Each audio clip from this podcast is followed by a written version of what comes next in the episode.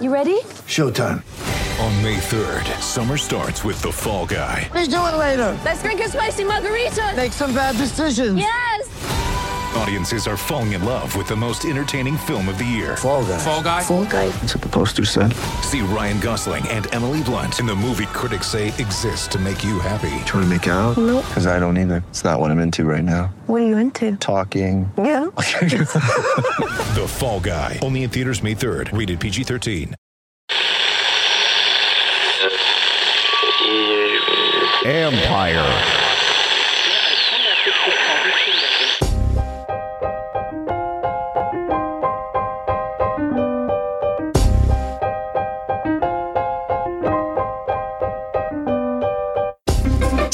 Play Fantasy Spaceball Show with D Mindy, Little Cheesecake, and Doc starts now.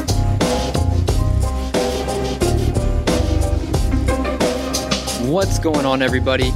Welcome back to the podcast. Welcome in to another episode of the Triple Play Fantasy Baseball Show.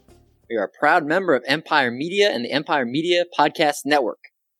D Mendy here, Join again. Just me, myself, and I. Just me, myself, and I.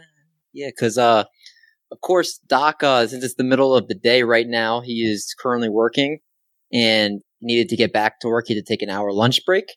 But next week we are going back in the evening, so we are able to record the intro together. So this will be the last time you'll hear just my voice, unless you like hearing my voice, and uh, then you unfortunately will have to hear Doc's voice too. But uh, appreciate all you guys listening in. This is the Mendio 2 on NPR Radio.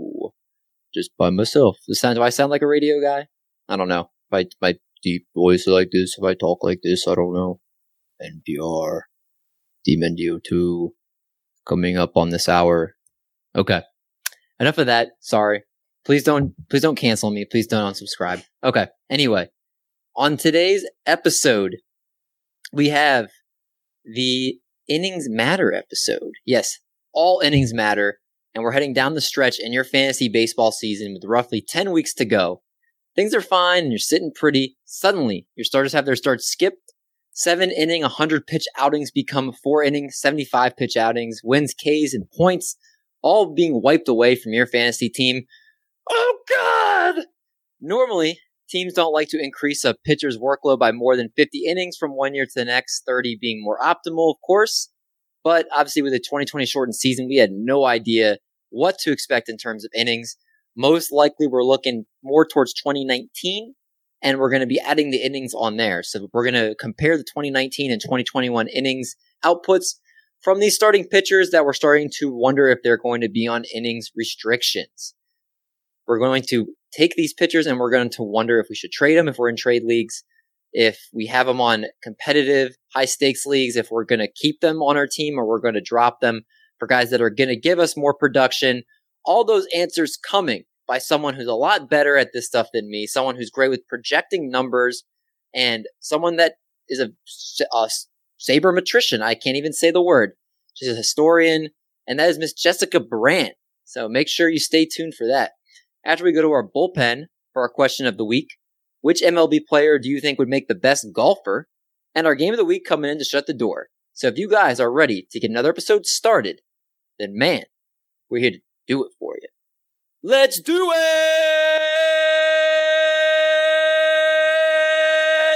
Yeah!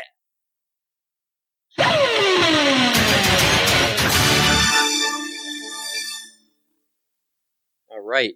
So, there's a lot of news and notes to get here. And we're just going to try to recap as much as we can because there's a lot of news that can come out in a week, especially around this time of the year, the trade deadline. That's the most types of news and notes uh, for baseball around. So we'll start off with the Rangers and Yankees, who reportedly agreed on a deal to send Joey Gallo and Joely Rodriguez to the Bronx in exchange for a four player prospect package, which includes Ezekiel Duran, Josh Smith, Trevor Hauver, and Glenn Otto in return. The Rangers are paying all of Joey Gallo's remaining, excuse me, putting my peepers on. Are to pay all of Joey Gallo's remaining contract. It's a bold strike for the Yankees, who have hovered a bit above 500 most of the season.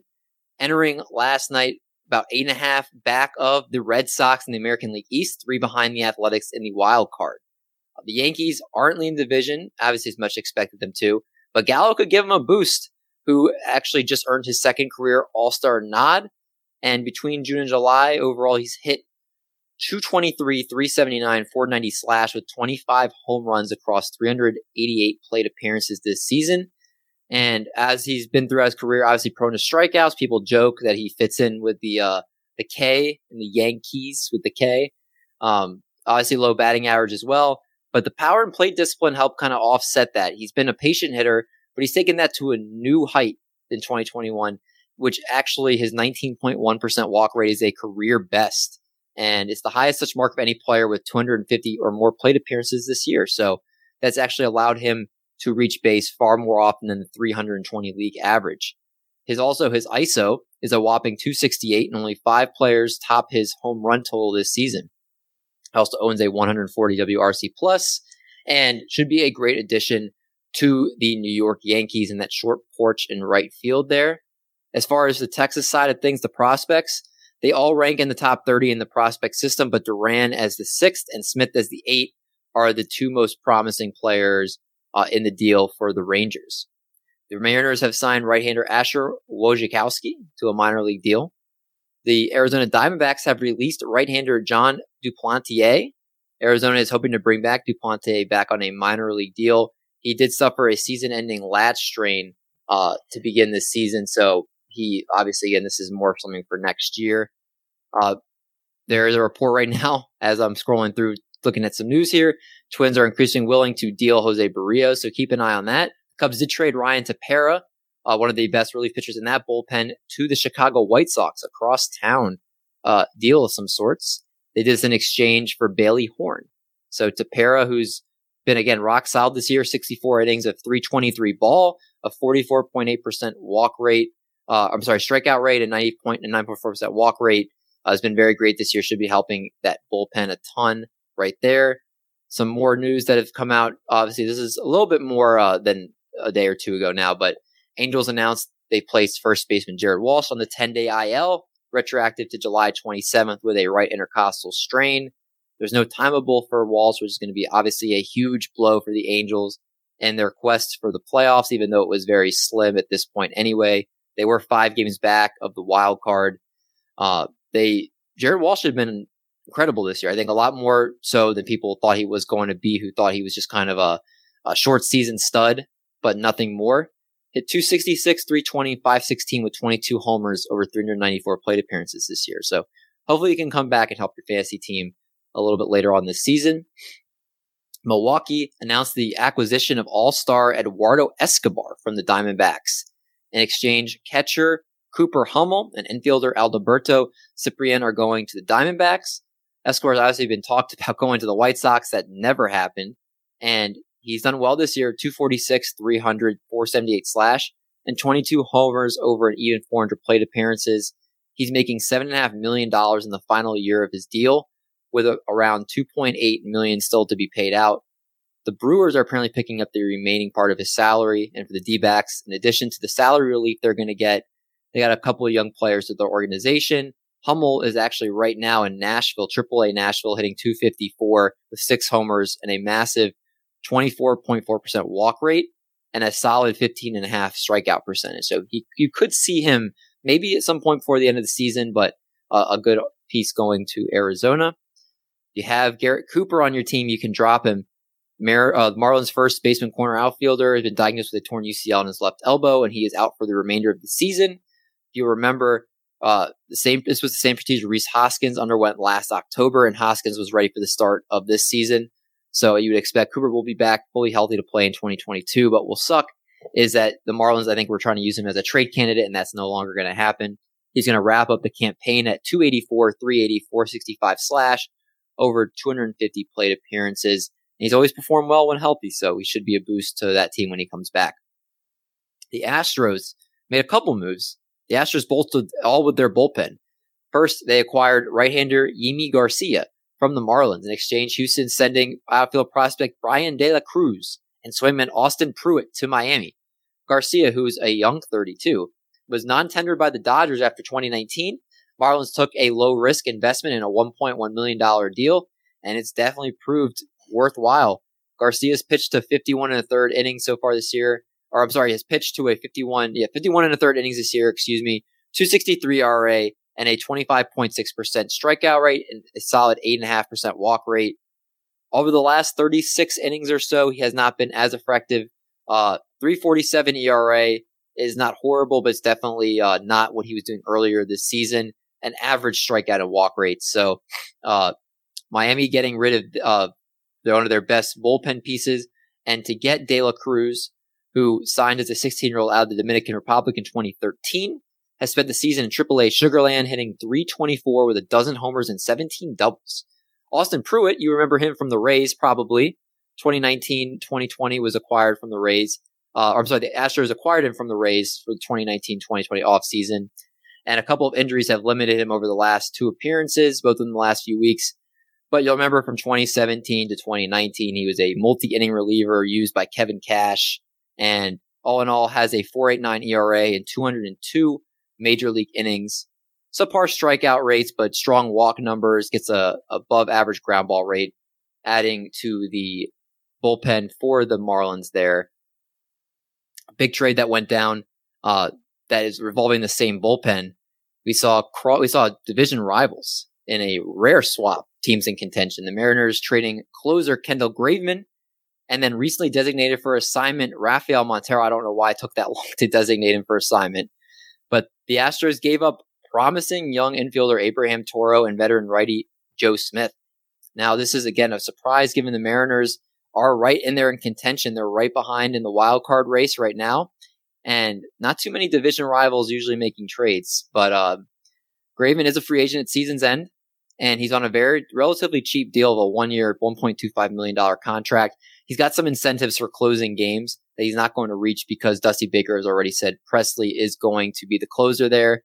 But you get, they, I can see why the Mariners made this trade. I mean, obviously it doesn't play out well in the locker room, but and Graveman was loved there. Apparently, he was very emotional. But you're getting for uh, half a season left of Graveman, you're getting uh, five seasons of control for a young infielder Abraham Toro, who they might use in another deal.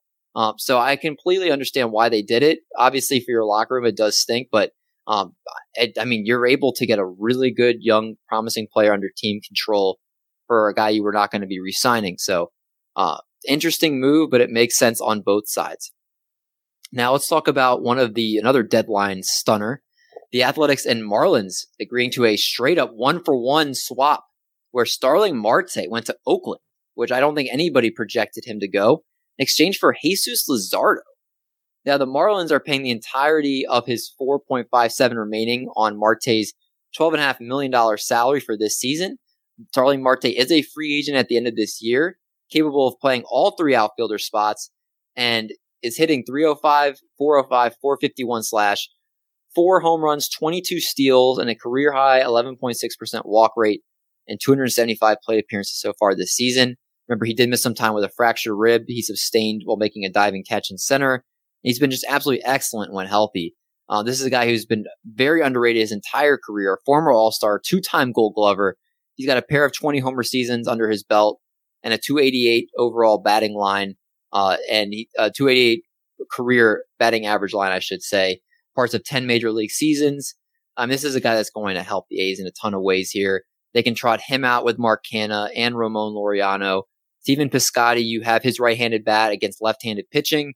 Mitch Moreland's big str- uh, been struggling a ton, uh, so he obviously can't pit, do well against southpaws. So you maybe he uh, he will take a seat and get more playing time, uh, lose his playing time here.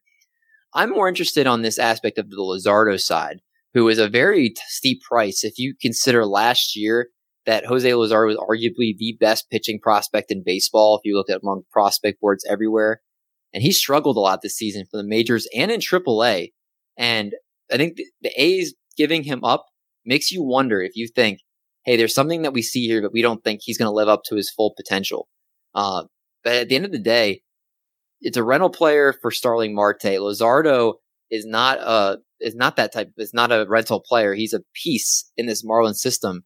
And if you look, I mean, it wasn't long ago that he was again for that prospect type 2019 to 2020 368 ERA, 25.5% strikeout rate, 6.8 walk percentage through his first 71 innings.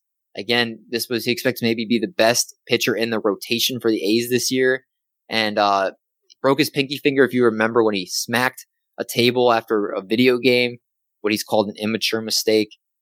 He spent a month and a half or around a month on the shelf, excuse me, and then he had 11 runs in 10 innings, came back, was optioned to AAA, and he has a 6.87 ERA in AAA. So maybe a change of scenery. He's from the Miami area. That's when he went to high school. But uh, I would not be shocked to see the Marlins, when they get their hands on him, transforming him into what we think he's going to be. But for the Marlins, you got Sandy Alcantara, Pablo Lopez, Trevor Rogers, Sixto Sanchez, of course, Jesus Luzardo as the rotation of the future. You got Elieser Hernandez, Max Meyer, Edward Cabrera, and Braxton Garrett in the wings. I mean, this team has so many arms. By far the deepest stock of controllable near MLB talent pitching in all of baseball. I'm sure they'll trade a couple of those pitchers for some bats because they need a ton of them. But goodness gracious, that team is deep as far as pitching goes. Last couple things we'll touch on here. Mychal Givens was traded to the Reds.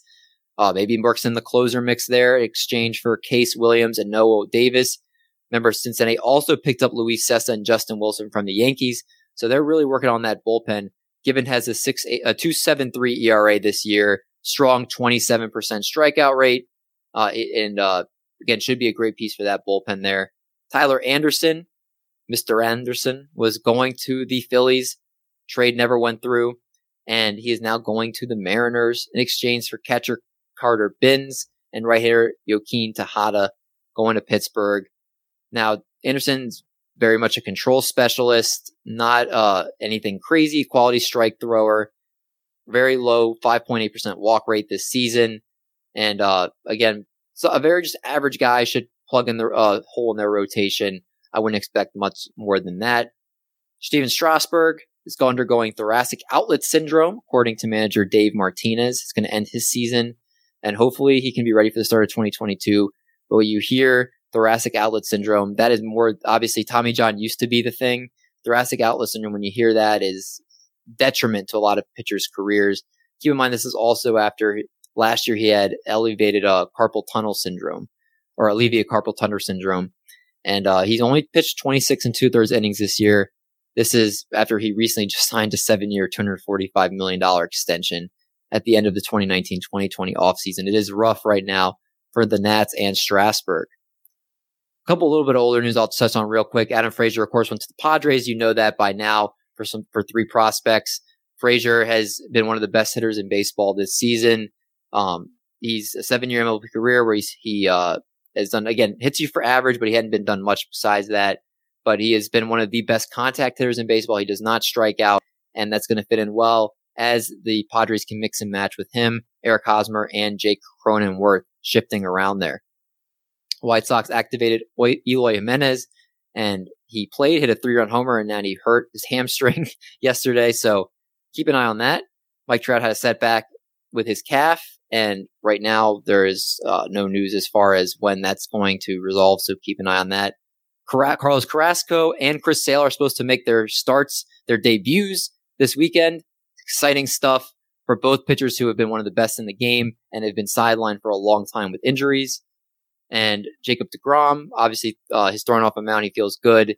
He's right now no exact timeable set for his return. Hopefully, he's going to be soon. And uh, Nelson Cruz, of course, if you under a rock, is now part of the Rays and has been so for a little bit now. The intriguing prospects, Joe Ryan and Drew Strotman, going to the Twins. You could see Joe Ryan this season, and uh, Mr. Cruz, Nelson Cruz, just keeps on hitting. It's been absolutely just incredible watching him just be as dominant as he has been for so very long. But it's a lot of news. But if you enjoy hearing all this great baseball content over at Triple Play Fantasy, make sure you click the subscribe button wherever you find podcasts. Want to hear more Triple Play great news for you? We have a fantasy football and basketball show you can check out, available anywhere you get your podcasts. And if you enjoy the content, make sure you hook the boys up with a five star rating and review to support the show. Check us out on all our socials at Triple Play Fantasy course, you can go to our website, triple play or tripleplayfantasy.com and go to our YouTube channel, Triple Play Fantasy. Articles, videos, podcasts, movie minutes, fantasy foodies. I just stuffed myself with 12 donuts in five minutes yesterday. You can check that out on the YouTube channel. So much great content here. But remember, if you're looking for a podcast that you won't kick out of bed the morning after, look no further than this podcast right here because I'm telling you, it just might change your life. And we're going to jump into innings concerns with Jessica Brand right after this quick break. Get ready for the greatest roast of all time the Roast of Tom Brady, a Netflix live event happening May 5th. Hosted by Kevin Hart, the seven time world champion gets his cleats held to the fire by famous friends and frenemies on an unforgettable night where everything is fair game. Tune in on May 5th at 5 p.m. Pacific time for the Roast of Tom Brady, live only on Netflix. Triple play fantasy baseball coming at you again on a nice, beautiful Thursday afternoon. It is a gorgeous day here in Baltimore, Maryland. Of course, joined by normal co-host the Doc from his rental home over in Pigtown. How's it going, buddy? You know, it was going better until uh, like ten minutes ago when you know some pitchers just gave up some home runs. We don't really want to talk about it. Uh, you know, you don't want to talk about Zack Wheeler or Taijuan Walker. I get it. I get it. It can be a rough subject, but you know what's not a rough subject is who's joining the show today. We welcome in somebody that contains all the golden baseball nuggets. An MLB saber sabermetrician. I'm glad I could say that correctly. Historian, Statcast nerd, and name MLB stats Bacan. This Rhode Island icon has projections, got stats, that D in the name stands for deviation from the mean. We welcome in someone who is very much on brand because we have Jessica Brand. How is it going? Uh, very well, David. Thank you very much for having me. It's it's it's a true pleasure to be here and great fun. Yeah, I'm happy to have you. Again, you know your stuff. If you ever check out Jessica's Twitter feed, it's filled with tons of amazing and great stats that uh, are great to check out some sometimes it's certain things like uh, you're like, wow, I had no idea that X or Y existed, and you point them out there. So it's it's honestly a, a great to check out also that you put out there. Uh, so I'm just curious, can you tell everybody how you got started in the fantasy baseball world and, and what got you into doing this crazy game that we love so much? Oh yeah, so um, for fantasy baseball, so my family runs a league and it has for years. It's a five by five board league on Yahoo. It goes back about um, like twenty something years. And, you know, my father used to do that, and he's the one who got me into baseball. And he did statistics for a living. He used to do work for Netflix before they got big. He did stuff for Yum Brands. So I like to take after him. So he studied baseball. I like baseball. He did statistics. I like statistics. And fantasy baseball seemed like a really good way to accumulate two. It's, you know, at the very least bragging rights. Eventually I figured, well, I, I can do more than just, you know, like winning a model. I can help other people out with statistical models. I can help people uh, with predicting what's going to happen with them in the future based upon existing friends. And um, it's also really got me interested in DFS as well because I run a um, I run an optimizer that can spit out a DraftKings lineup for the optimal usage that way. So it's the opportunity to help people. It's the opportunity to show off a little, if I'm honest. And it's also, you know, just a lot of fun to show that you know baseball and what can reasonably happen. Granted, um, because it's statistics like this and it's projection, it's the average within the range of possibilities. But usually, you know, you aim for the top of that bell curve, um, and you usually get a, a fair share of the top. And that makes it kind of fun, right? It's like there's always that underlying element of the psychic, what, ooh, the psychic who knows what's coming next. Even if it's mathematically based, like there's that neat aura of mysteriousness. No, it's it's i mean it's insanely awesome and i definitely am not i definitely have been getting more into analytics and i understand i can understand the baseball savant i can understand the fan graphs i can understand underlying data but you having optimizers and you being able to uh, to correlate things in, the ways that the average person can't i think is what what makes you so much of a better player than most out there and i think it's a skill that takes a lot of time and i know like you said you probably have to create a lot of different projection systems to to try to find what the best one to optimize. Is that correct? Like it's not just one system that you work on. Oh, oh, absolutely. That's a great way to put it. So, um, someone asked me about this part of the year um, when I was doing fantasy work, and I was doing a lot of individual projections. So, they were saying like, "Oh, what system do you like to use?" And personally, I believe ATC. Great Ariel Cohen. I think that's the best one overall, it's the best for depth. Um, but I, I don't think it's as good for top end and super superstar projecting talent. So I compared it to like um, food tape. Well, seems like a couple technical problems there. Jessica will add her back in when um when whatever is going on. I'm usually the one with technical def- difficulties. Somebody else can't steal my thunder. That's very true. Uh, we were gonna have her jump in once we get things going here, Doc. I gotta ask you: Are you ready to get talk about this show today, which is a, a, a in, interesting topic to say least? Are you ready? Are you pumped? Yeah, let's do it. I'm I'm ready to talk about people that are restricted for the rest of the year. And uh, Jessica, can you hear us? You good?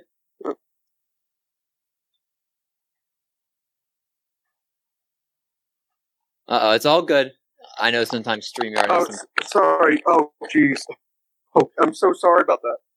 No, um, no worries. You want me to start over with that? I'm so sorry. I don't know what's going on with that. All right. Sorry. So, uh, okay, can... you were saying about projection systems. Sorry. Yeah.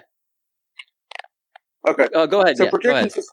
Yeah, projection systems to me are like um different flavor profiles. Like we all like a good bacon cheeseburger, but we're not going to eat a bacon cheeseburger if we want something sweet.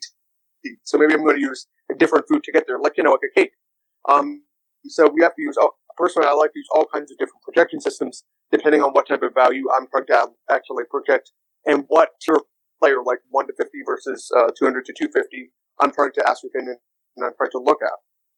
So ultimately, what I'm working on this winter is more like a uh, composite index database that's personally my own. It's using existing data from a lot of people like uh, Szymborski and Cohen and Carty. Um, but it basically takes the best part of each one and makes it its own system.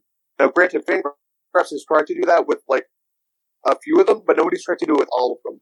So that's my project for this winter. Oh, I love it. Well, I'm interested to hear your projections on what we're going to be talking about today. And that is innings matter because they all do. Can't not forget any single inning.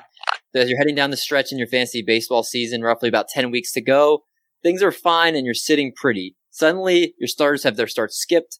Seven inning, 100 pitch outings become four inning, 75 pitch outings. Wins, Ks, and points all being wiped away from your fantasy team. Oh God, it's a lot to deal with. So, just important thing to note for people that aren't familiar with the innings restrictions and what normally it kind of constitutes with it. Normally, teams don't like to increase a pitcher's workload by more than 50 innings from one year to the next, with 30 being more of an optimal number that teams look at. Neither was realistic, obviously, coming from a shortened 2020 season. We kind of didn't really know what they were going to look at. So with this exercise, what I have is I have each pitcher's 2019 totals. And then what's going to come after is anyone's guess. I'll give you obviously what their 2021 totals are to date. So we're going to try to do our best to figure out what we can expect from these eight starting pitchers who have been publicly talked about with their innings being limited. And if we should maybe trade them, what we project from them for rest of season in terms of five by five roto leagues, just standard five by five. And again, if, if you're in a trades league, if you're going to get rid of them, if you're going to try to ride it out, whatever the case may be. So let's start off number one, Freddie Peralta, who has spent much of his career to this point in relief. And he's really broken out on the scene this year. Not a surprise to see the Brewers trying to, uh, take steps back on him, slow him down a little bit as they look like they're one of the teams to be one of the best teams, obviously in the National League. They have a, I think, an eight game lead in the NL Central Division, so they don't need to push their pitchers at this moment. Uh, right now, you have Freddie Peralta, who's at 102 innings in 2021. He pitched 96.2 innings in 2019. So if you have that 30 innings pitch increase there, you're up at about 126 innings, which only leave about 24 innings left. It's obviously going to be broken. So, Jessica, I'll come to you first for Freddie Peralta. What should we expect rest of season from him? So I'm expecting great things. So I, as I mentioned, I did um, five by five roto format. So for those that aren't familiar with that format, I'm making a lot of participants or not. It's win saves, ERA, uh, whip strikeouts. Um, so I have Peralta projected this season having 61 more innings. That is a 46th ranked amongst all pitchers, so that includes relievers. Um, but he wouldn't be below any relievers for that. Um, I expect really good things though. Um, I have his ERA going forward almost inside the top 10, his whip um, in the mid teens. Uh, maybe not the most wins. I'm not, not totally sold on the NL Central this year on the whole. Uh, he's a borderline top 10 strikeout pitcher. And to have that kind of diversity, I think he is a top 10 pitcher in baseball going forward the rest of the way. A top ten pitcher in baseball the rest of the way. I like That's it. spicy. I like so, it. Uh, so you think you don't? You're not worried about the innings at all, really, for him down the stretch. Then maybe a little bit. I mean, 46 for a top 10 guy is maybe not ideal where you'd want it to be, but it's not like it's going to be like a cutoff, like I think maybe where I have a Trevor Rogers would be um, of a young guy who's a stud going forward. Um, is not that type of guy to me. And I think it matters in this case that Milwaukee is contending, right? You mentioned it. Not only for the fact that this is a win, that it's a win-based league hypothetically, so you're going to get more wins. Just basic premise: winning teams get more winning pictures by record, and the fact that I think that they realize they don't have relative. This is their really first shot to contending quite some time, genuinely. So I think they're going to try to maximize that for what it's worth because they have a bunch of cost-controlled guys and get expensive, especially quickly. And if you can do that with these guys cheaply, you want to make sure you get your chance to do that. It kind of reminds me, except I don't think they'll do it this way, about how the Nationals um, shut down Strasburg, except they're going to take the alternate path, right? So it's kind of like Mhm. the road less traveled, except maybe it'll be the more traveled road in this case. But I, I, I am a big, big bullish on Freddie Peralta going forward. I think he's, uh, you definitely should keep him, try to acquire him if, if you can get him cheap, if people will have those underlying concerns about innings. So I'll ask you then this to follow up. Are you worried about the potential that which just happened uh, in his last start, where they only pitched him four innings? Are you worried that there might be a few of those down the stretch where hey, he's going to give you great innings, uh, but that he's not going to maybe maybe like every second or third time he goes, that they're not going to let him qualify for a win, and that they're going to have him on some type of pitch count? Is that is that at all uh, cause concern for you, or do you think that most of the starts from here on out, he's going to give you, you know, six, seven innings. I, I think you're going to. I think you will see a lot more four to six, honestly, because Mhm. I, I don't. I think they're going to try to save him. Look, I mean, the the postseason thing in that case, my friend, you're a little bit right. As much as they're going to try to drag him out there to ensure the wins, they're going to try to make sure he has some bullets left in the tank for October. Mhm. So it's a double-edged sword, I think. Okay, that makes sense. Well, then let's move on to someone you actually brought up, and I'll talk about Trevor Rogers. So I've seen actually being traded a lot in some leagues while people are scrambling because of the inning concerns here. It may not seem like one of the likeliest pitchers to be shut down, given that he's a rookie who's yet to miss a turn, but uh, the team has no serious playoff aspirations right now.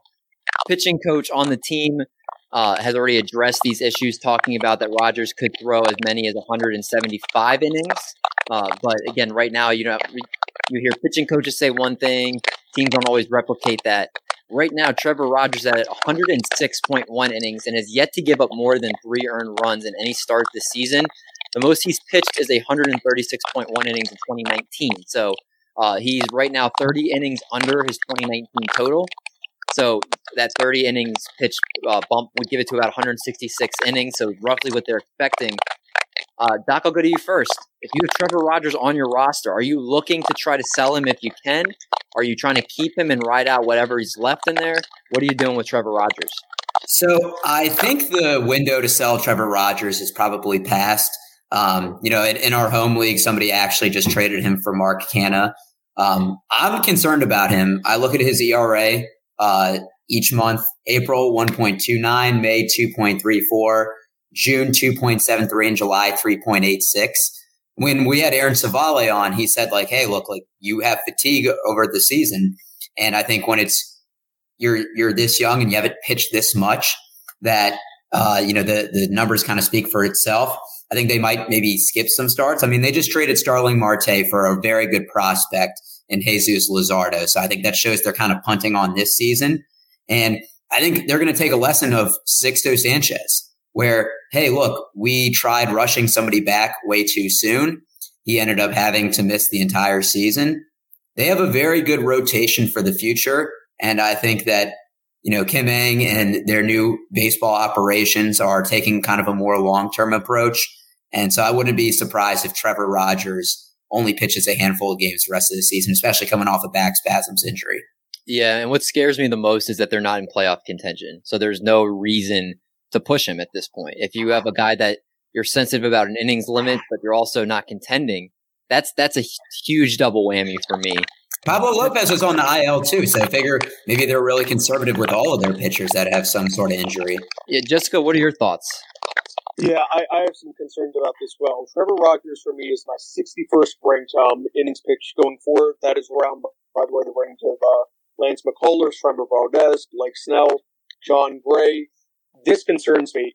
Um, I, am not even concerned. I don't think he's very much of a guy going forward. I, I think he's he's my number 40 overall, including relievers, uh, pitcher going forward for the rest of the season by 5 by 5 I don't like his peripherals. I don't like the way he's given up contact. I don't think he gets many innings. I have him at 58.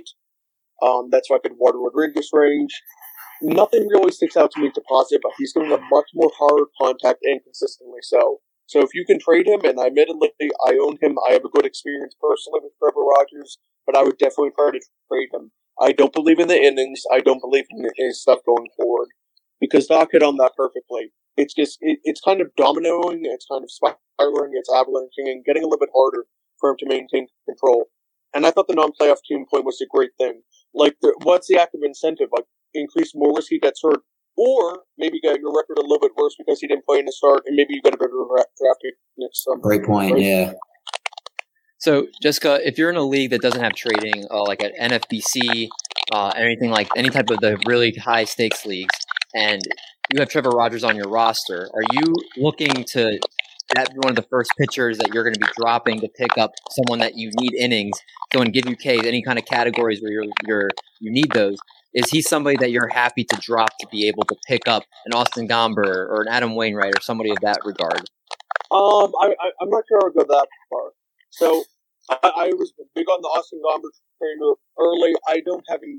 I don't think I have Gomber quite that well. Gomber is, I, I think, still like in my like in my 90s range. Um, I think Rogers is still a top 40 pitcher in the league. That's still pretty good. It's not probably what you expect to hear at this time in May or June, but it's where we are. You still have a middle of the rotation option that you can maybe count on somewhat consistently rather than very consistently. It's not like he's a negative asset, but it's a perfect time to sell high at the same time. He's kind of, you know, like the batter we talked about high BABIP. Oh, he's going to regress. Oh, he has a high stack pass stats that um, we use for reflective purposes or descriptive purposes. Um, these are just indicators that a guy is outperformed, and that's what I think we're seeing on the case right here. Like we see an unsustainable BABIP rate from a hitter, always going to regress. Yes. Um, we kind of saw that from Rogers now when he's in the regression phase. So if someone sees those numbers, I always like to leave notes in my trade messages and trade requests. Like, we look at these numbers from April and May. You could bounce back from it. I always like to psych people out with the good parts of players. So there's a potential there for you or someone else, though. All right, well, I like it. So let's move then to our third one here. And this is somebody who's finally somewhat lived up to the potential we saw from him early on in his career. That's Julio Urias, who plan for him early in his career was to ease him into a starter's workload, have him split time between the bullpen, kind of like a Corbin Burnes, Freddie Peralta type of vibe as far as starting. Pandemic obviously came at a time, at a worse time for him because he wasn't able to really build that up. The Dodgers kind of had to put the training wheels on him in 2020 fully let him loose in 2021. And right now, Dave Roberts saying at one point that it would be reckless to let Rise throw 200 innings. At this point, right now, it's looking like he get up to 180 right now. He's at 124.2 innings right now, which is actually 10th in all of baseball. Uh, so it's crazy that someone like Urias, who was kind of shifting between the bullpen and starters, has now the 10th most innings pitched in the majors. In 2019, he pitched 85.1 innings. So he's already about 40 pitches over uh, what he was in 2019. And he's looking like that 180 mark is on the horizon. So I'm going to ask, Jessica, I'm going to go back to you. If you have Julio Urias, are you just riding this out? Are you scared that with this much of an increase in innings that there could be injury? What are you, your thoughts on Julio Urias? Yeah, so there are a lot of things. I, I don't like the contact he's given up. I, I have him especially. I have him 171st going forward in the ERA projections. Oh wow! Amongst all pitchers, um, I have him projected at 58 innings going forward. That is my tie, tie for my 59th most. That's not really reliable in that respect. I still think he's maybe a little bit higher than Rogers because he can get you. A, I think he's a little bit stronger with his swing and miss stuff. But I'm really not sold on this guy not blowing up either because they refuse to give him innings or his stuff just doesn't work out. Um, and un- unlike, you know, at the plate, it's not three strikes and you're out. This is two strikes and you're out. I would move or drop him immediately. You talked about getting the guy for an Austin Gomber or an Adam Wainwright. This is the guy I would consider doing it, um, even more heavily. Oh wow! Okay, so you're very much anti Urias, and and I think people don't realize that innings limit with him is much like Rogers has been publicly floated out there. I think even the casual fantasy baseball fans realize Trevor Rogers has that innings cap. I don't think it's been as public with Urias. So you're very much, hey, I'm going to trade Urias any chance I get. I don't want any part of him going forward. Yeah, no, I, I, really don't. I, I just don't see it. I, I think he has the upside to do more than Rogers going forward if they let him pitch because I think he has better swing in this stuff. Um, but I, I, I think he's going to regress to where people hit it more often. And even if that doesn't happen, I don't expect him to get the innings. So I don't see any scenario where that really wins out. Like, I, like you can see that one little slice, that one less little slice of the pie there that you cut open, but it's like half a slice, and you hope it works out, but you're still hungry for dessert after the fact. I'm always hungry for dessert, so I like that. I like that. Uh, what about you? What are your thoughts on Mr. Julio? So I'm actually the opposite. I don't think that they're going to really limit him, and I think you look at the alternatives. Trevor Bauer probably won't pitch again this year, and deservedly so. They're going to manage Kershaw. They're going to save him for the postseason, coming off of an IL stint. David Price isn't a starter anymore that can go five, six innings. He's more of a three, four innings type of guy. And well, they are trying to build. They are building him up a little like slowly, but he is. Uh, they, they are building him up, but I, I think in not only in terms of his pitch count, but his effectiveness. He's not an effective five or six inning pitcher. He's probably best in that three to four inning type of role. So that really kind of limits the pitching upside that you thought was a plethora to begin the season. I think the Dodgers have championship aspirations. Urias has 12 wins on the year, which actually leads the MLB. And he's never thrown 80 innings plus or more than any 80 innings in any season before. So they've actually preserved his arm pretty well. They're playing in a competitive division with the Padres, who literally just traded for Adam Frazier, and the Giants, who, and who are leading the division. So it's not like they can afford to rest him because they have a huge lead like they did last year. I think they're actually going to pitch him a decent amount, and he's somebody. If they're selling low, I'll buy. Well, right now you have Tony Gonsolin in that uh, rotation. You guys know who leads all of baseball in innings pitched right now? Uh, Kyle Gibson. Just good, you know. Oh, I should know. Who is it? It's Walker Buehler, who actually leads all of baseball with 135 innings pitched. So Walker Buehler, Tony Gonsolin, David Price, Julio Urias, and then yeah, I guess you know you have Josiah Gray, you know, kind of mixing in there some. Obviously Kershaw when he comes back, but there's not like there's not a ton of depth. So I do understand from that point, Doc, what you're saying. Um, I am kind of curious though.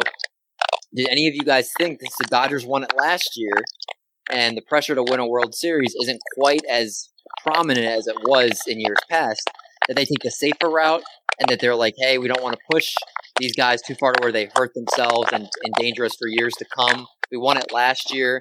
We're going to be competitive this year, but we're not going to be reckless. Does, do you think, uh, Jessica, think any of that crosses the Dodgers' mind at all?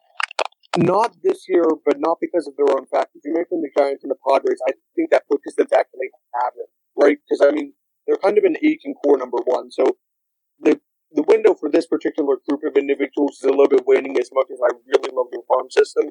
But like, look, look I, I think you want to make sure you have, at the very worst, a home game in the wild card game. You don't want to wind up going to San Diego or San Francisco uh, at one game and be out, right? Especially with how they spend, um, especially relatively to what San Francisco and what San Diego spend. So I think they're going to still try to be all in no matter what. Um, and that seems to be their mentality. Uh, Los Angeles' mentality, and I've been I've been watching them late at night past several years. They just want to go full scorched earth as much as possible, however possible, um, to avenge what happened to them against Houston in 2017. And that is the mentality of that fan base. That is the mentality of how they really manage a lot of the time. So I, I think they'll want to try to keep guys in for the most part, um, but they really don't like to do a lot of breaks. They will if they, you know, they play through like it's, you know, where everything's wrapped up. But in this division and this year, it's not the case. Yeah, I, I, guess we'll have to see how things play out. The Dodgers are definitely fascinating to keep an eye on as the season heads in the home stretch here. Let's talk about someone in the American League Central. Let's talk about somebody who I, I was high as anybody on Dylan's season. He's had a, a pretty decent year for the most part. I'm still happy with how he's performed, and I think the best is yet to come from him. But his teammate Carlos Rodon uh, has really set the world on fire this year. keep in mind he only threw seven and two thirds innings in 2020, his first year back from Tommy John. So you expect the buildup to maybe be particularly cautious after that big of a surgery, obviously. But his breakthrough has actually seemed like more work has been invited here, and the incentive to shut him down with how the White Sox have been playing, obviously, uh, they have to figure out what they're going to do here because 2019, 34.2 innings.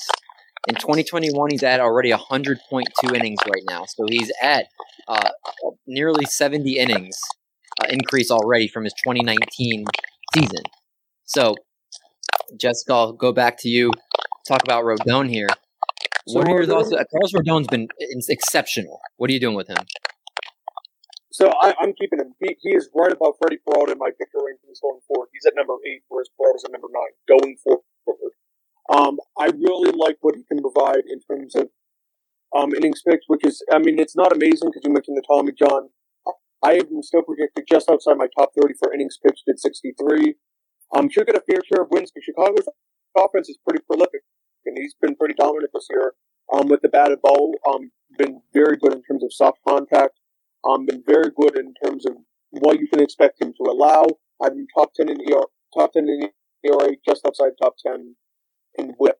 So this is just outside of like Aaron and Corbin Burnes territory. This is a guy that, I mean, if you can try to get even like, honestly, at this point, I would consider, assuming it's not like a keeper league or something like that, I would consider trading like a Walker Buehler for him at this point, or maybe even like a Shane Bieber. I'm not going to say that at the start of the year, right? Which jail central pitcher would you rather have for uh, redraft league? Rodon or, or Rondon? But right now, I think Rodon. I think consistently he's very good. He is just outside of um, the absolutely elite. With threats to our nation waiting around every corner, adaptability is more important than ever. When conditions change without notice, quick strategic thinking is crucial. And with obstacles consistently impending, determination is essential in overcoming them. It's this willingness, decisiveness, and resilience that sets Marines apart. With our fighting spirit, we don't just fight battles, we win them. Marines are the constant our nation counts on to fight the unknown. And through adaptable problem solving, we do just that. Learn more at marines.com. Yeah, I mean, Rondon is again really been killing it there. Um, Doc, what about you? What are your thoughts on the guy who keeps his shirt unbuttoned at the top, shows off that chest hair? What are your thoughts on him? Yeah, I'm with Jessica on this. Uh, he's at 100.2 innings right now. It's actually his most since 2018 when he threw 120.2, and he'll likely pass that. His career high is 165. This is a guy that's been plagued a lot by injuries in his career, so you don't have to worry about those cumulative innings year after year adding up. And they signed him for a one year deal, kind of like a, a prove it. So I don't think there's any incentive for the White Sox to hold him back, maybe for the playoffs, but I think they still want that home field advantage or to have, um, I mean, they're, they're going to win the division, but there's a couple competitive teams that they're have to uh, potentially uh, have a higher seed for. So maybe they'll skip, you know, a couple days for rotation just to give them a little rest. But rest of the season, I think you feel fully confident rolling him out. Yeah, Carlos Rodon has been insane. Uh, the the increase in velocity. People talk about Ethan Katz a lot. Their pitching coach who transformed Lucas Giolito's career, and uh, that's they pretty much brought him in strictly because of Giolito's recommendation, and he's done wonders. Dylan Cease, even though he hasn't had the incredible breakout year that I said he was going to have, he's still been a very serviceable pitcher. Carlos Rodon has performed to now an all star level. Uh, I mean, Ethan Katz is really having them work with that core velocity belt this off season. It's really helped transform these guys. And um, again, I, I fully believe what the White Sox are doing here. Uh, so I'm I'm definitely on board with that. I I 100% uh, agree with you guys there. So let's talk about the next person on this list. Doc, I'll start with you. Casey Mize, who has had a decreasing workload um, or had basically talked about decreasing his workload back as early as May. And it's seen to take effect on his last few outings. He's been limited to about three or four innings, despite him continuing to pitch well. He even went out yourself personally to reach out to some Detroit experts to try to get their help to take someone down in fantasy baseball. So I respect that. Uh, but according to the Detroit Free Press, Tigers are expected to turn him loose again sometime in August potentially. Uh, and then they're going to have to decide to pull back again, depending on how he's looking. So as of right now, his he in 2019 he pitched 109.1 innings in the minor leagues. He's at 104 innings right now. So he's nearing right about where he pitched in 2019. So, Doc, if you have Casey Mize on your team, what are you doing? So you skipped the 2020 because he did play in the MLB last year and he threw 28.1. He's at 104 now. So figure after maybe next outing or two outings, he'll have thrown four times the amount of innings against big leaguers that he did last year. I look at the pitch count for him. In his first 15 starts to begin the year, he threw 80 plus pitches in all the games, and two of them he threw 100 plus. In July, his four outings 56, 50, 54, and 79 including some favorable matchups. Two starts ago against the Rangers, he threw four shutout innings. They didn't even get him a chance to get the win. So for me, that has a little bit of concern. I also look at his ERA, and we talked about it with Trevor Rogers. To begin the year, in April was 5.06, May was a stellar 1.74, June 3.82, and in July 4.6. Once again, the Tigers are not a competitive team. Not saying that they shut him down, but I could see a lot more four or five inning pitches or four or five inning games, or if he gets in jams, them yanking it and saying, Hey, look, we're not going to get his pitch count up. We're going to get somebody else in here, not try to get him out and ruin his confidence. Would you rather have him or Skubal rest of the season? Skubal. Okay. Jessica, so same to you. You have Casey Mize in your projection system. Do you see shiny skies or do you see uh, stormy skies? Uh, I, I see haze in the eyes. You know, like I don't, I don't know. I, I'm just I'm not feeling him honestly. I don't think he gets the number of innings. I don't like the amount of contact he's gone up, and yeah, you guys said it as well. I don't think there's going to be long starts. Maybe you want to experiment and see a little bit with what you have with the young guy, but there's no real reason to stretch him out for this year. This team is not going anywhere, and you know what? Again, it's it's the Marlin situation with Rogers again, right? Or at least in terms of psychology why stretch a guy out unnecessarily to increase risk of injury to where maybe you can eventually contend when Torkelson and others come up in the longer term? No, I agree. Uh, I mean, the Tigers don't much to play for at this point, so that's that's the I think the smart way to go as well. Would you had rather have Casey Mize or Tarik Skubal rest of the season? Skubal by a mile, by a mile. Nice. This is a Skubal podcast. I like it. I like it. Let's move to our next person on this list, and that's somebody that's made their way into my heart, having him in a couple leagues, and that's Luis Garcia. He's been a pleasant surprise for the Astros. He isn't ready to take on a workhorse role or anything close to that yet. It's inevitable that the Astros are going to have to ease him at some point. I've been hearing that they're going to flip flop him and Cristian Javier, and Javier is going to start, and that he'll Luis Garcia will kind of come into that long relief role, pitching like two or three innings at a time. Uh, so uh, they did that with Javier to limit his innings. So they're going to flip flop, is what I'm hearing. Obviously, Jose Urquidy is on the mend. When he comes back, maybe that's when the Garcia workload change takes into effect here. Uh, so right now, Luis Garcia has 96 innings pitched in 2021. He pitched 108.2 innings in his last full season in 2019. So he's about 12 innings under what he pitched in 2019. So again, it's very fair to realize that there's a chance hey, this guy is not going to be in there to, to give you five or six innings for the rest of season. Jessica, what are your thoughts on Luis Garcia, and are you scared if you roster him? Yeah, I, I love him because I use him in, in one of my reliever spots in one of my leagues, but I'm not sort of on his, his innings going forward either. I have that ranked 113th going forward. Um, I, I mean, honestly, if if you can keep him like as a reliever spot, because I'm of the belief that if you can use starters as relievers in designated spots, it's relatively good asset value, even if it's a swing guy like I think Garcia will be. Um, but if you're like in an all pitcher league where it doesn't designate and differentiate between the two, you probably should move on, or at least try to sell high. Yeah, I mean his name. I remember I actually used a waiver on him on one of the leagues we have with waivers early on after I had dropped him after a start because I was like, this dude looks like he's the real deal. And uh, he, I expect him to still be effective in relief, but it's again going to be a question of, hey, do you need wins? You know, he might not be able to give you those anymore. The strikeouts are going to go down with him in less innings. Uh, there's a lot of that's going to hurt his what he's going to help you in categories, but he still should hopefully be effective for you. And I wouldn't just get rid of him or, or try to get you know sell him like we were talking about with Trevor Rogers and a couple other guys. Uh, but let's talk about somebody who I am very intrigued about, and that's Logan Gilbert. And he's kind of was a little bumpy to start things out, but he's really turned it around recently. He pitched 2021. He's pitched 56.2 innings to this point. He pitched 135 innings in 2019. So the, the 56.2 innings obviously is at the major league level right now. So you have to combine the minor league innings in there as well. Jessica, what are your thoughts on Logan Gilbert rest of season?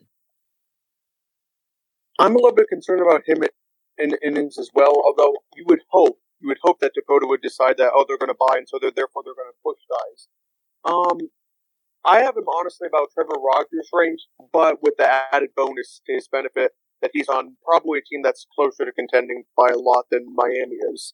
Um, so I I have Gilbert very heavily. If you give me a sec, sorry about this.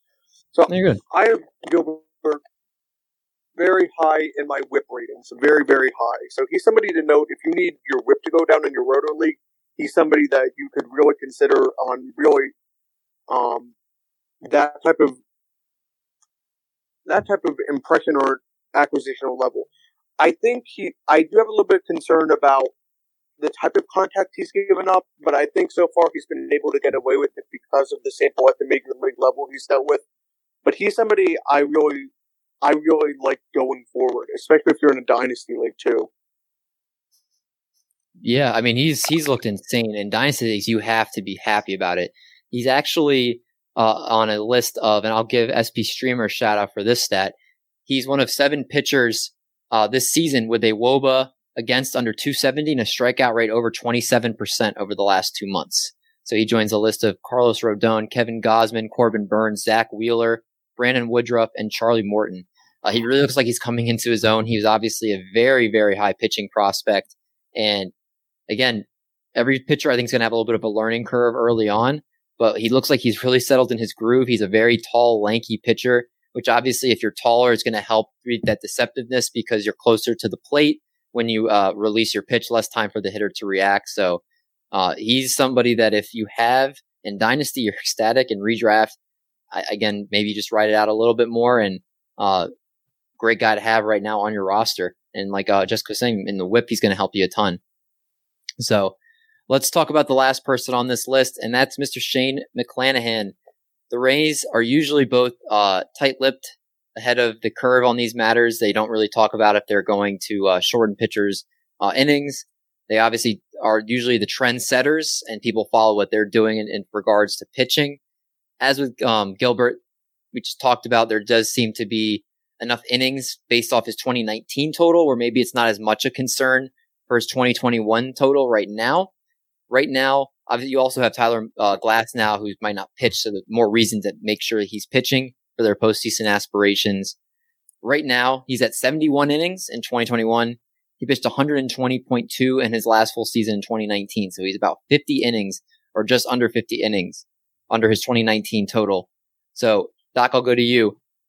Mr. Shane McClanahan, if you have him, you just riding that wave or you looking to sell?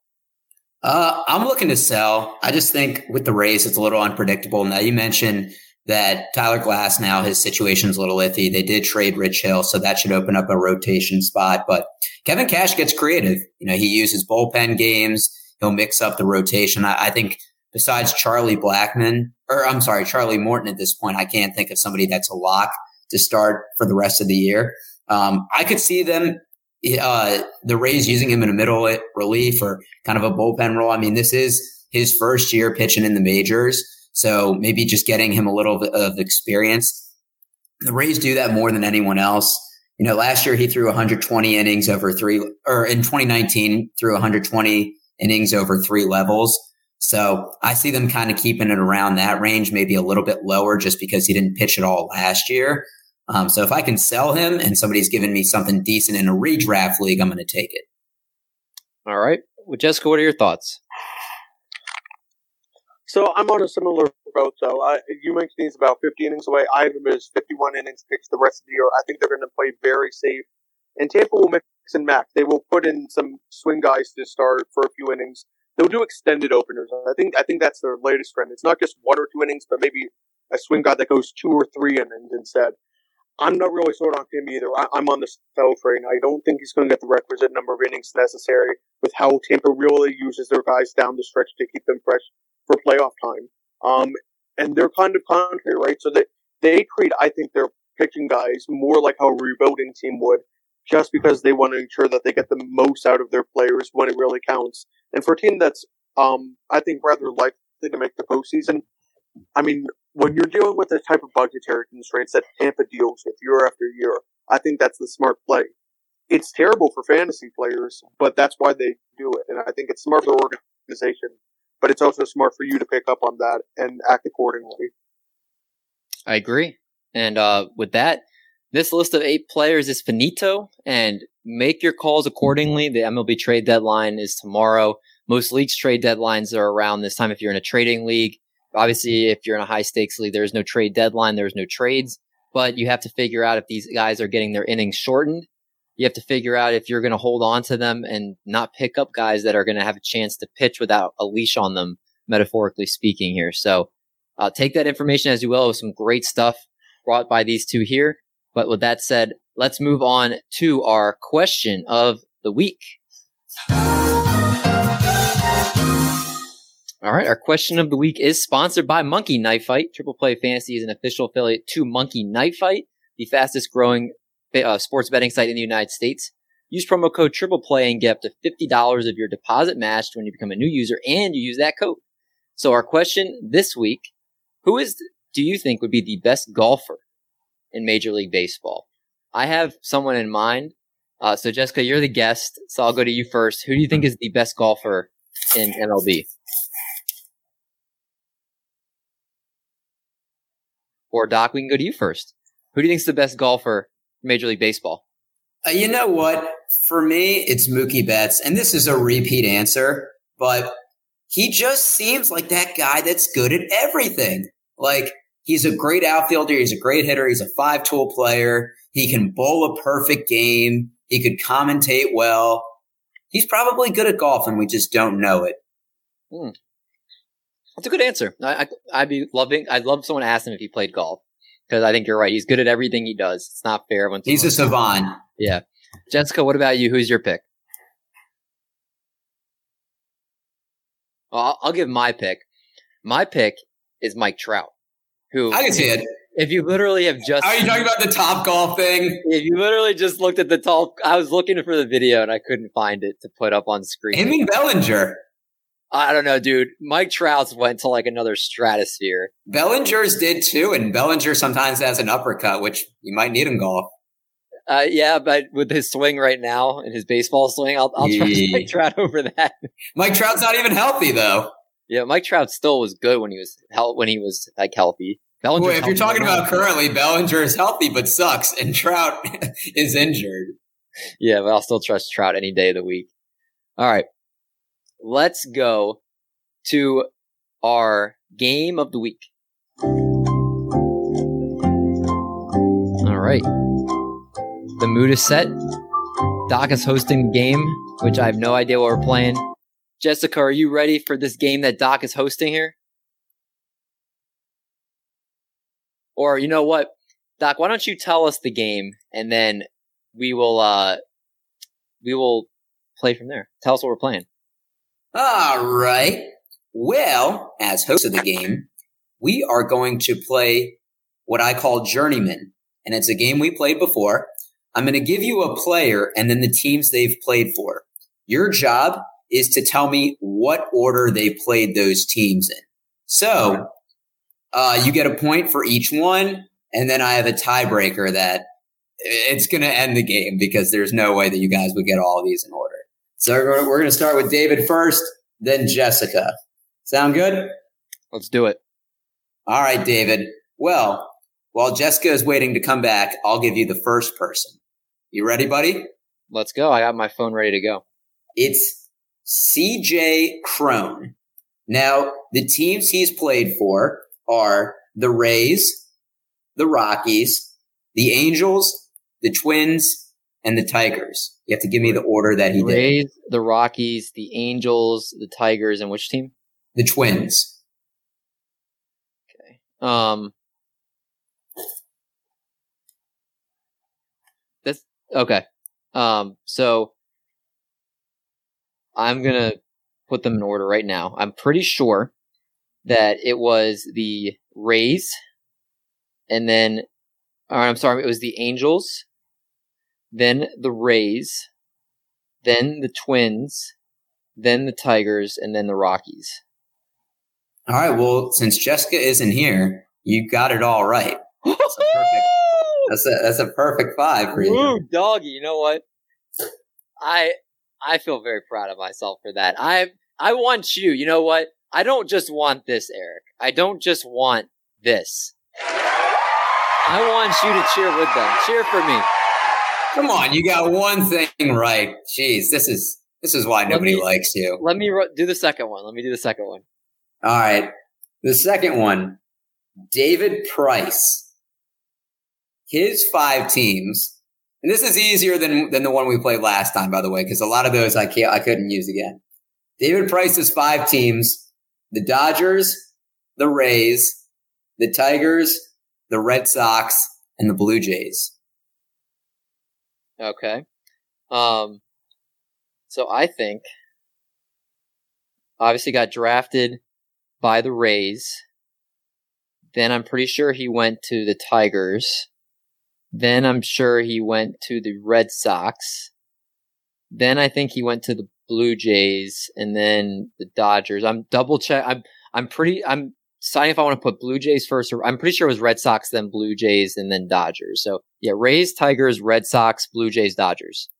You got three out of five. Should have switched uh, the Red Sox and Blue Jays. The Red Sox traded him to the Dodgers in the Mookie Betts deal. How do you not know that? I Jeez. I knew I would. I God, I knew it was like right Ah, there. jeez, you call yourself a baseball fanatic. That was an Oh, easy my one. God. Oh, jeez. All right. All right. Well, we'll go to the third one. Maybe I'll just have you go all along, and then if Jessica just- comes back. Go ahead. Yeah. All right. The, the third one, Jean Segura. Okay. The five teams he has the Mariners, the Brewers, the Phillies, the Angels, and the Diamondbacks. Angels and Diamondbacks. Okay. So I guess uh I'm gonna say for Jean Segura right now he's on the Phillies, so that's last. Uh, I'm gonna say he was on the uh this, this one's the toughest of the three by far for sure. Yeah, I- it started out easy for you. I I feel like it was I don't even remember him on the Brewers, to be honest with you. So what's the Um, question here? Who he was traded for? So I you could both do this one together, yeah. Yeah, so so Jessica, um, it's called journeyman. So for example, this this guy Jean Segura played for five teams, and I'm going to give you the teams, and then you have to tell me in what order he played for the teams. This will be for all the marbles, since uh, we, this is the last one. We'll just do this for all the marbles. Okay. Okay. So the five teams are the Mariners, the Brewers, the Phillies, the Angels, and the Diamondbacks. So I'll let David go first, and then you give me your five after. So I'm going to go with the Angels, the Brewers, the Mariners, the Diamondbacks, and the Phillies. Okay. All right, Jessica, what is the order that Jean Segura played for these teams? All right. So I know that obviously he's on the Phillies now, so that has to come. That has to come last or first. If you do, you want it first to last or last to first? Uh, last. So, so like obviously he does play for the Phillies now. Phillies would be number five. Right. I okay. So I remember it was weird when he went to Seattle because they weren't really a contending team, and I thought I remember he was a hot piece, and that was uh, the same division but cross um, league, so therefore it's Arizona. Um, and I remember he came up with the Angels, so that means the Brewers is the second team. So it's Angels first, followed by Milwaukee, followed by Arizona, followed by Seattle, followed by Philadelphia. Five for five. Oh man, Stick a dagger in David, and he There gave himself go. all the cheers. Jessica coming in and wiping the floor with David. Yeah, That was a- you love to see it. Woo! God, too much energy there. Too much energy for this. Oh no, no, David. See, this is Waba Fett counter. You were hyping yourself up after getting five for five for CJ Cron. Back and hit you. That was the hardest one for If sure. It's in the So Greinke deal. right? Because that, that's what I remember. He was in the Greinke deal, and then he was in like the Taijuan Walker deal. That because I remember because I remember when the the because I remember when Greinke got traded. Um, he got traded in the Brewers trade. They were asking if it was a fair trade. I'm like, wait, Zack Greinke actually follows baseball. This guy could be a GM someday. Because he was asking if the return was good on that trade. Do you guys want to know who the tiebreaker was going to be? Ooh. Who? Rich Hill. He has 11 different stints. Oh my god. That oh jeez. Well, on that note, Jessica did get the win. Crowd cheered for you. They uh applaud the amazing effort you put in for the game and also for the show. And I just want to say, behalf of Eric and I, thank you so much for coming on the show this afternoon. It was a ton of fun having you. Yeah, thank you for having me. I, again, I really do appreciate it. And I know you're going to have uh, Darnell, Darnell McDonald on later today, so I figured, you know, we're going to, what better way to welcome him than with a few stats and fun facts about him that puts him in very unique lights. You guys, let, you guys want to hear that? Yeah, yeah. Well, we, we, already we already spoke with him, but I'm I'm all we're, about we're Darnell following, McDonald. We're following up with yeah, him. We'll, we'll, we'll share with him. Nothing better than the power of retrospective. It always gets your predictions right 100 percent of the time. um. Okay. all right. So I think the less interesting of the two. It's so interesting, but it's so cool. So there have been uh, there have been five players in Red Sox history who had a home run with the team in each of their first two games, starting with Jake Jones in 1947, Lee Thomas in 1964, Sam Horn in 1987. Danny Santana actually did it this year, um, so that's why it came up recently. And then Darnell McDonald did it in 2010. So that's a lesser of the two. That's a little bit of your appetite right there. Oh wow! And then the second one, this is I thought this one was really cool when I came across it. So there have been three players: uh, Gavin Cecchini on June 19th, 2017, Hector Gomez on May 4th, 2015, and Darnell McDonald on August 30th, 2009. And those three and those dates are the only three that hit their first major league home run off of Clayton Kershaw. Oh, Who's ever hit his first home run against Kershaw. So he he did like talk about that on the show. He was like, "Yeah, like my first homer being off Clayton Kershaw has the ball." I didn't know he was only one of three to do it. That's so that's that's like that's nuts. That's an elite category. Yeah, I mean, you might as well go in the Hall of Fame. If you first home run off Clayton Kershaw. That's nuts. Right? Um, that's, that's cool. Uh, but those are awesome stats, and he's supposed to follow up with it. We're supposed to do a, a, a part two, so that will be the first things I'll bring up to when we talk to him again. Um, but again, thank you for those stats. Thank you for uh, coming on the show. And can you let our listeners know anything like where they can find you, any work that you're doing, or anything like that? Yeah. So right now I'm a free agent in terms of you know like my long form pieces, but right now find my find me on Twitter at Jessica D Brand. Um, if you have a question, I will do my best to find the answer. It doesn't have to be stats, although I love stats, um, and I will research it for you. Um, I have ta- tables that will do a little bit more than what StatHead does because I figured out how to code in Excel recently. Um, but I will answer questions about history, opinions, projections, really anything you want to know. And I'm getting into a little bit in football this fall if you want to know about that. Ooh. Um, fantasy side of things. So really anything is on the table. Um, and I mostly tweet about those two because I think they get the best engagement. But you can really ask me about any sport and I will do my best to answer or project it for you. Awesome. Well, I love to hear that, and definitely be looking for some of the football stuff too. Is obviously we we do football, baseball, and basketball. So love to see the awesome football tweets you put out. As long as, or as uh, obviously the baseball ones have been exceptional so far. Uh, but everybody that listened or watched, however you consume Triple Play Fantasy, we appreciate you. Next week we'll be joined by Ben Palmer, who uh, should be a fantastic guest. He actually is a, a, local Baltimorean, I think himself, or at least a Marylander. Uh, so that will be a fun show. But until then, everyone be safe out there. Enjoy another week of baseball, and we're like a bread truck.